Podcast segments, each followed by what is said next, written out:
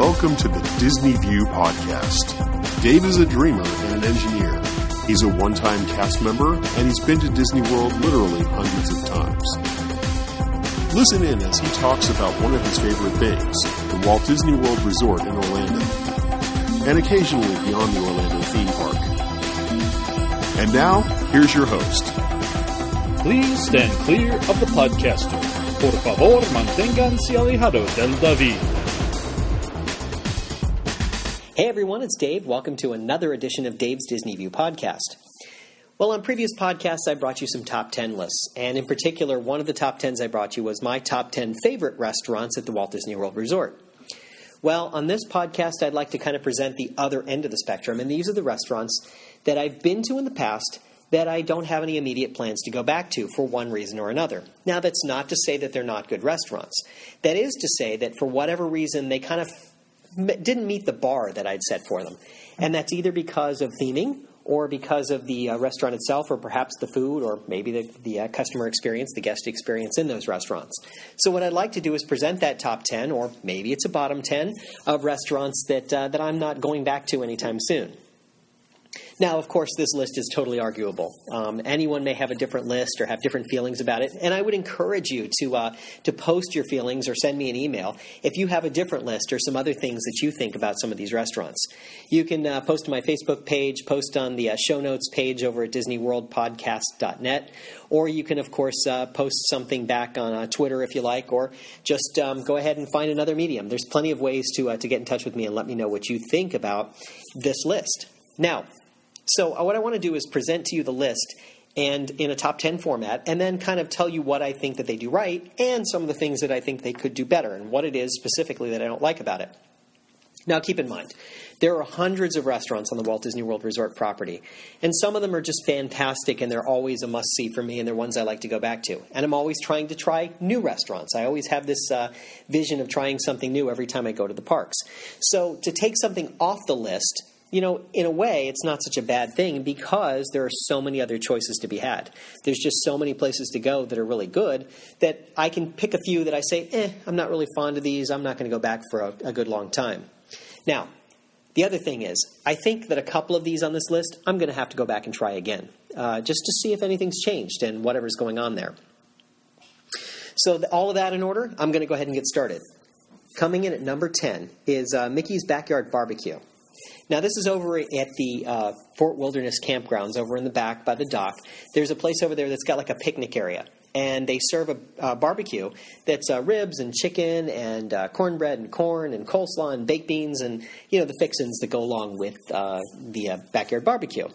And the food itself is pretty tasty. I've had better barbecue elsewhere, but it's pretty good. The problem I have here is it's a little pricey, number one. It's one of the more expensive meals that you could have as far as going to a, uh, a buffet like this.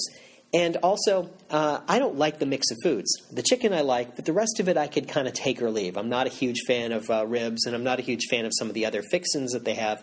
So I could kind of take or leave some of the things that are there. So for me personally, this is one that I really am not a fan of. Now, I love the outdoor setting. I love the picnic atmosphere feel of it. I love the fact that they're doing some interactive games and shows and things while you're sitting there and having your meal. And the kids get to get up there and they get to have some fun with the uh, with the cowboys and you know uh, learn a little bit of uh, rope tricks and that kind of things. It's it's fun. But it just, for me, the experience just doesn't really offset the uh, kind of food that they serve, and therefore it lands on my list at number 10. Now, by extension to that, the uh, Hoop-Dee-Doo musical revue that's uh, in Pioneer Hall, which is essentially right next door, I'm not a huge fan of that either. It's more or less the same food that you get at the backyard barbecue, served in a bucket while you're watching a show. Now, thematically, it's really cute and clever. You're watching, you've got this silver bucket or this pail that you're eating out of, and all the food is served in that. And I think that's really clever that they've done that but I'm not a huge fan of pre-plated food and things that are out like that. It just uh, doesn't do it for me. And as you'll hear on some of the other ones that I select from my list, uh, that's something that just kind of turns me off a little bit to the restaurant. Now, the show itself, the Hoop-Dee-Doo musical revue, is a lot of fun. It's a variety show that's in the uh, old country and western style, and you know it's worth seeing, but uh, just kind of doesn't do it for me as far as the dinner show aspect of it. At number nine on my list is Tony's Town Square Restaurant in the Magic Kingdom. Now, this restaurant has gone through a number of incarnations over the years, and it's uh, it's always been okay. It's a little bit on the smallish side, and so that kind of contributes to one of the things that I that I think about it. Now, thematically, very cool. You're at uh, Tony's Town Square restaurant. It's where uh, Lady and the Tramp met, and they had the famous uh, spaghetti scene where they wind up kissing, eating the, both ends of the spaghetti. So there's a certain thematic piece to it that's very clever. They have a lot of pictures on the wall. There's a lot of representation of the storyline there that kind of go along with it, and it's it's very clever. The food itself is okay. It's nothing great, um, nothing to truly write home about, but it's not bad either. I think for me, the problem here is just the size of the restaurant and the fact that you really it's always crowded and you feel like you you have to uh, make a reservation in advance, uh, long in advance, and just feels like you're kind of rushed in and out, and you feel like you're kind of crowded in a restaurant that's you know just a, an eatery rather than a, a dining experience.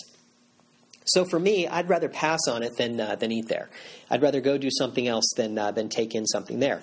Now, again, thematically very clever. You know, kind of cool the way they've set it up, and they've got all the different pieces around, and it feels like you're at Tony's restaurant in in the movie to a large degree, and even right down to the red and white uh, checkered tablecloths. It's kind of cool. Uh, it just doesn't really do it for me, and that's why I would say that one lands at number nine for me on the list. Number eight, the Garden Grill at Epcot. Now, this one is in the uh, Land Pavilion. And it's a really interesting restaurant. This one used to be called, it's been called many things over the years, but at one point it was called The Good Turn. And the reason it was called that is because it's a rotating restaurant.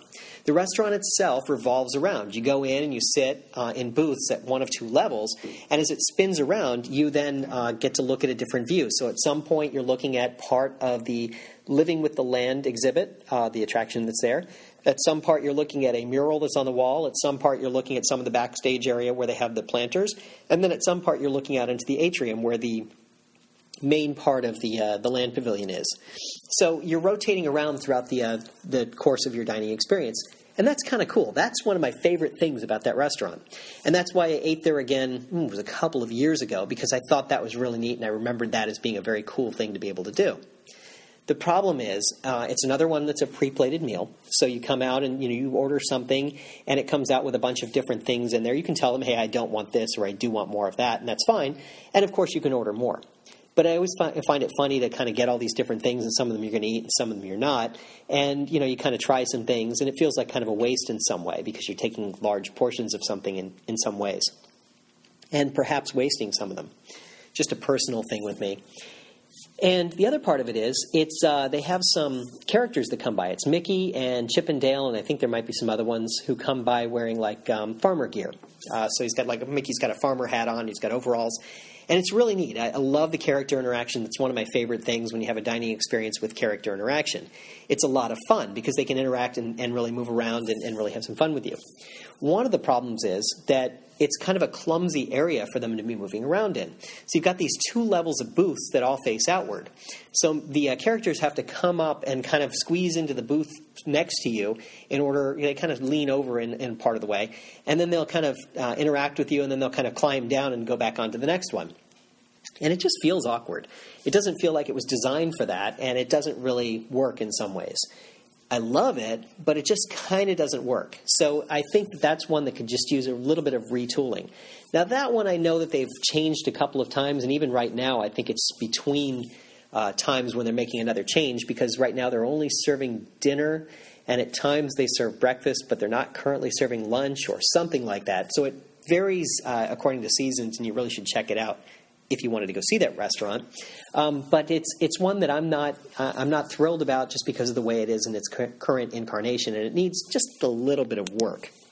Next up on my list at number seven is the Liberty Tree Tavern in the Magic Kingdom. Now, this is over in uh, Liberty Square, and uh, this restaurant has a colonial feel to it, and it's got a bunch of different things that you can do while you're in the restaurant that feel kind of colonial with the, the wood on the on the walls and the wood on the floors and even the tables and the you know the shaker uh, style um, cabinetry and stuff that they have in there.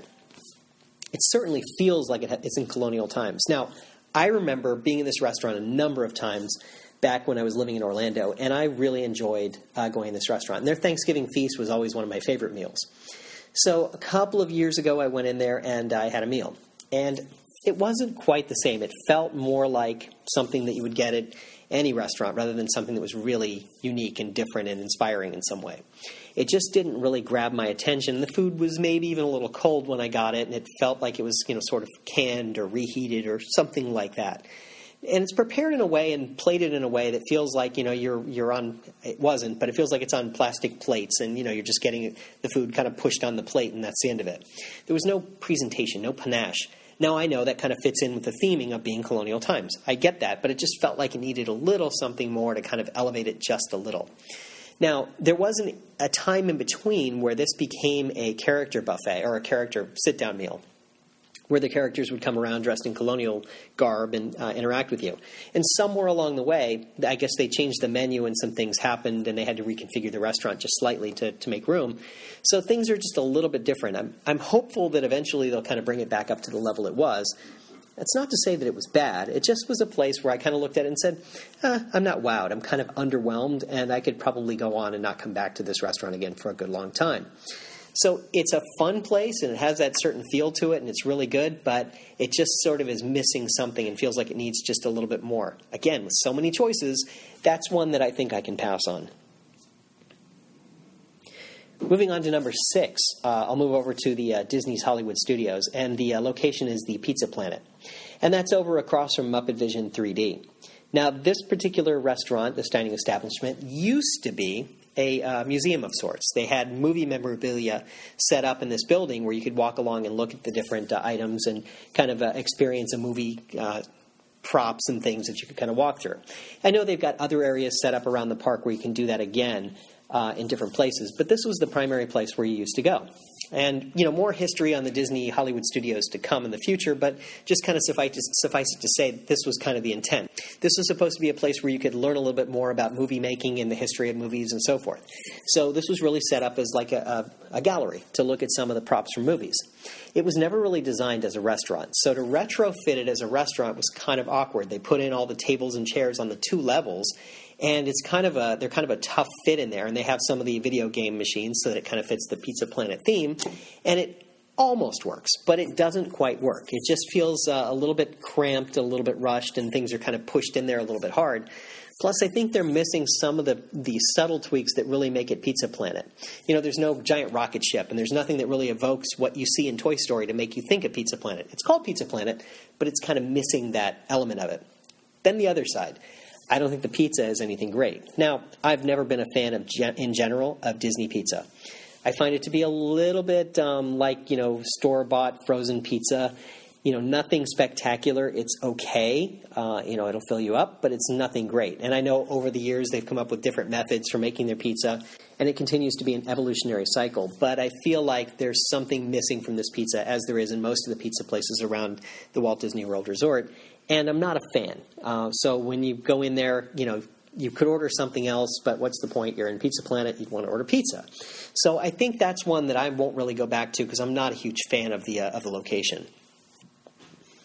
So that's number six on the list. Moving on to number five is Ohana's Character Breakfast. Now, Ohana, of course, is in the Polynesian resort. And it's a, it's a character breakfast that includes uh, Stitch and Lilo, and also has uh, Mickey and uh, I think Pluto going around at times as well. Now, the location is fantastic. I love the Polynesian Hotel, and I love this location in the in the back part of the hotel where you look out over part of Bay Lake and you can almost see the Magic Kingdom off in the distance. And depending on the angle you're sitting at and where you're sitting exactly, you can see it. And it's really a, a nice place, and you can look down and you can see the boats that they have in the, in the little uh, harbor area there uh, at the docks, and you can see that, and it's really beautiful. And at night, they do more of the rodizio style where they come around with the different skewered meats and they serve that. But for the character breakfast, they come out with a pre plated meal. And again, it's like a bowl that's served family style. So in this case, it's a bowl of, uh, I think it's eggs and breakfast meats and waffles, and then there's a separate bowl that has fruit. And there's, I think there's maybe a little thing of breakfast breads too. And the thing I found about it was I don't eat breakfast meats. So I like the eggs and I like the waffles, and so I asked the server for that, and of course they accommodated it, and that's fine. But then you've got this giant bowl with just, you know, eggs and waffles in the bottom of it, and had to ask for a little more and a couple of times and so forth. And it just kind of took away from it a little bit because you know, I was looking for something just a little bit more than that. You know, so I had eggs and waffles and some fruit. Okay, that's nice. It's a nice breakfast, to be sure, but it wasn't exactly what I wanted. Now, on the other side of it, to kind of offset that, the interactions with the characters was great. They had a little uh, uh, line they did, like a conga line through the uh, through the restaurant that was pretty cool, and the kids loved it. They had a great time going through and doing the different moves and having some fun with uh, Lilo and Stitch.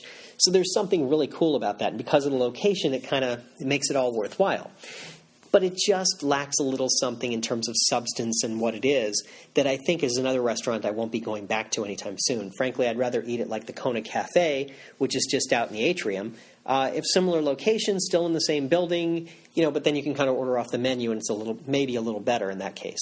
But you lose the character interaction, so you know there's a trade-off in there somewhere. Moving on to number four on the list is Chef Mickey's, and that's only for dinner. Their breakfast buffet is great. You get Mickey and Donald and Pluto that come around to your table, and Goofy is in the atrium. And uh, Minnie Mouse will come around sometimes as well, and they all interact with you and have some fun. And the restaurant was specifically designed to be a character interaction meeting place. This concept of Chef Mickey's used to be over at Downtown Disney, and they moved it over to the Contemporary Hotel. And it's a much more elaborate setting, and it's really set up to have the character interaction, and it's great. The problem is at dinner time. I don't think the dinner selections are all that great. Um, it feels more like you know a buffeteria, cafeteria style food. The food is nothing really elevated or really anything that's uh, out of this world. And you can have some fun and interact with the characters and so forth, but it kind of takes away from it when the food isn't as good as maybe it could be. So I, re- I prefer to go there for breakfast and just go in and have breakfast there and enjoy myself and skip dinner. So I haven't been there for dinner in more than a decade. I don't feel like I'm missing something, and that way I just go on and do other things and select some other locations to eat at uh, in the evenings. So um, for breakfast, it's a tremendous value. And by the way, if you get there at about 11 o'clock, right before they close, it's a great opportunity to interact with the characters, and there's not many people in there, and you can really enjoy yourself and get the last of breakfast. Moving on to number three on my list is 1900 Park Fair for breakfast. Now, it's a really cool place. You're in the Grand Floridian Hotel, and Mary Poppins is sitting in the lobby uh, of the restaurant, and you can sit out there and chat with Mary Poppins for a while. And she's very prim and proper, and she's telling you all these different things, and it's a wonderful experience meeting Mary Poppins like that.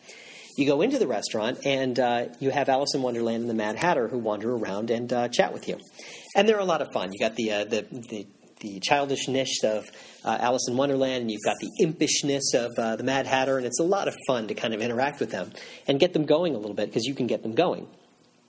The problem with this restaurant is that the uh, again the food is kind of pared back in terms of its scale. Now I can remember going here before I had kids. Actually, yes, I like going to character buffets, and I did it before I had kids. Um, I can remember going in there and it, they had a nice, bountiful buffet, and there were some great things, and I really enjoyed it. And there were some really nice selections of food. And then I went back after I had kids, and it wasn't the same. They had kind of pared it back. They had like taken away one whole section of the foods, the food selections, and it really wasn't the same experience for me. And that's not to say I didn't like it and my kids didn't like it, but I didn't enjoy it as much as I had in the past. So, again, kind of thinking about where the value lies, this is one that I've cho- chosen not to go back to in the last you know, several years now because I think there are better options out there. Now, what could they do differently? If they put some of the food items back out, perhaps it would be a better choice. Um, again, you know, the location is great. You can't beat the Grand Floridian for its sort of its its style um, and its elegance, but uh, I think that it just needs a little something more to make it something special. And so that one wound up at number three on my list. Now, down at number two on my list is Cinderella's Royal Table. Now, Cinderella's is an interesting uh, concept. They took an, a small area upstairs in the castle, which used to be King Stephen's Banquet Hall, and it's really it is actually a fairly small area. It has a small number of diners that they can have in there at any time, and they turned it into a character meet and greet, and that's fine, except that it turned out to be one of the most popular character meet and greets uh, of any location. So when you're trying to get an advanced dining reservation for uh, to see Cinderella's royal table, you have to do it on the day it becomes available in the first 15 or 20 minutes that the uh, reservations office is open. So if it's a 90 day window, you're calling on that 90th day out at you know eight o'clock in the morning trying to get someone to, to get you a table there. And there's something about that that just seems horribly wrong to me that it t- that it takes that much effort to get a table at Cinderella's royal table.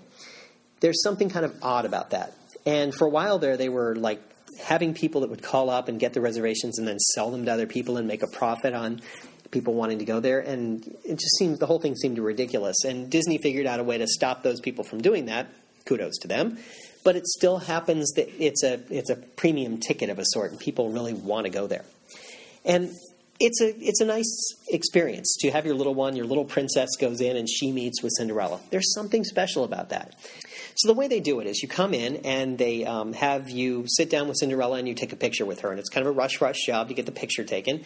Then they take they sweep you upstairs and you go to the table that's set up for you, and they bring you out a uh, some pre plated meals. You've ordered something and they just bring it out and it's already ready and you're on your you're starting to eat.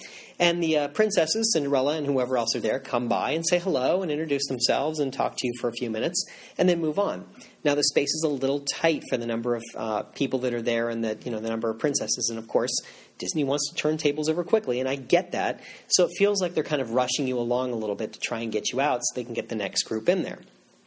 And that bothers me a little bit. I was kind of hoping that in Fantasyland, when they expanded it, that they would figure a way to expand Cinderella's royal table to make it a little bit more thematic and kind of work for the area that they have and the number of guests who really want to take advantage of this experience. But it didn't really work out that way, at least not yet. I'm still hopeful that it'll happen at some point, that they'll find a way to create a larger area for Cinderella, and then it would kind of work just a little bit better. It just feels like it's a little bit forced and a little bit rushed in the way that they do it. Now, as the counter to that is the Akershus in Norway in Epcot. They have a princess luncheon that they do there as well, and they do it in a, in a restaurant that's large enough to hold the size of the number of people that they that they can put through there in a day. And I think dollar for dollar, it's a better value because you get in there and you get to actually enjoy it just a little bit more. And it feels a little less confined in terms of the number of people that are there. So there is an opportunity. If you're thinking about taking your little princess to meet with a Disney princess, there's a great place to do it. And it's probably not Cinderella's Royal Table. That's just my personal belief on that. And then finally, my number one place at the bottom or top of my list and I'm going to get booed for this. I know there's going to be a round of, you know, there's going to be a round of catcalls or something as soon as I say this. Is the 50s Primetime Cafe. Ooh. Now, I love the theme of this restaurant. I love the fact that you're sitting in the 1950s kitchen, that it looks like that. that there's all these accoutrements around that remind you of the 1950s. And I love the fact that the TVs are showing 1950s TV shows while you're sitting at the kitchen table. And it's really cool and cute that mom or Aunt Sue or your cousin or your uncle or somebody comes by to serve you. There's something really cool about that. They, they interact in a way a lot of times where it's just a lot of fun. You know, you put your elbows on the table and they tell you get your elbows off the table. You ask for dessert and they say, well, you didn't finish your green beans. You can't have dessert. There's something really fun about that. I love that about the restaurant. What I don't like about the restaurant is the offerings they have uh, as far as food goes it is a very 1950s centric type of food that they serve. So you've got your meatloaf and you've got your fried chicken as the primary two staples. Now, frankly, I don't like either of those two dishes. That's just a personal thing with me. And so, since those are the primary two things that they make, it kind of leaves me out. I mean, there are other things. Certainly, they do have other uh, meals that they make. And there's usually a fish dish and there's some sort of vegetarian dish or something. But it's not always something that I want. And I find the, the menu to be a little bit limited and constrained, and it's maybe not something that I'd like to have. And that kind of throws me off just a little bit because there's a certain fun nature to that, and I want to find the fun and have some fun with it and find something that I'd like to eat, and I don't always find that there. And it kind of troubles me a little bit. And a couple of times I went, I had some interesting interactions with a couple of the cast members, and I had a great time, but kind of kind of went away from it going, yeah, the atmosphere is great, but the food, eh, not so much. So on the whole, given all the choices, I'd rather go somewhere else. So that would be my lowest rated item, the place that I probably really don't want to go back to. So there you go. That's my top 10, or is it bottom 10 list of places that I really don't enjoy as much as maybe I could because I, they kind of miss the mark just a little bit. But that's not to say that any of them are bad. None of them are really bad. I didn't say anything about anything, any experience being awful where I would go, oh, I would never go back there again. It's more about finding other choices and places that I'd like to go that I really enjoy. And this, these places just didn't provide that experience for me, and so I pass on them most times and go to other places. Now, again, some of them I probably am going to want to try again. Uh, maybe on a future trip in the near future, I'll try one or two of them again and just see what I think. You know, it's probably worth another effort just to see. uh, especially something like the bottom of my list when I think about the 50s Primetime Cafe. You know, given the fact that it's such a fun restaurant, I probably should give it another try and just not dismiss it as quickly as I did. But you know, that's my prerogative, and that's everyone's prerogative. And I encourage everyone to share your feedback. What are the restaurants that you don't have any desire to go back to? And why? I think that's a you know it's a question that everyone has, and I think everyone probably has some sort of an opinion about this. Everyone's got some strong feelings about some restaurants, whether good or bad, and uh, there are restaurants that they just won't go back to for various reasons. And you know that would be my list. So that's it for this week. Please feel free to, you know, email me, go ahead and post something to Facebook, send it over uh, on the uh, show notes page, and let me know what you think. What are your uh, your top ten or bottom ten restaurants, the ones that you won't go back to? So that's it for this week, and remember, if we can dream it, we really can do it. Bye now. Thank you for tuning in to the Disney View podcast. Show notes can be found on DisneyWorldPodcast.net. Looking to do some travel planning? Want to find an authorized Disney vacation planner? You should visit Destinations in Florida. Original music you hear in this podcast is courtesy of Sound On Music. You can find his music at reverbnation.com slash sounda. Our thanks also go to Doug for his continued contributions to the show. You can find links to other great Disney podcasts, as well as the latest Twitter feed and the Disney Buzz on DisneyPodcast.net. And don't forget to check out Dave's iPhone apps. There's a Hidden Mickeys app for finding and sharing hidden Mickeys at all of the Disney parks around the world. There's also an app designed especially for pin traders. You can keep track of all your pins and your wish lists please be generous with your time or a donation to Autism Speaks. We do hope that you've enjoyed your visit and that you drive home safe. Show number 132.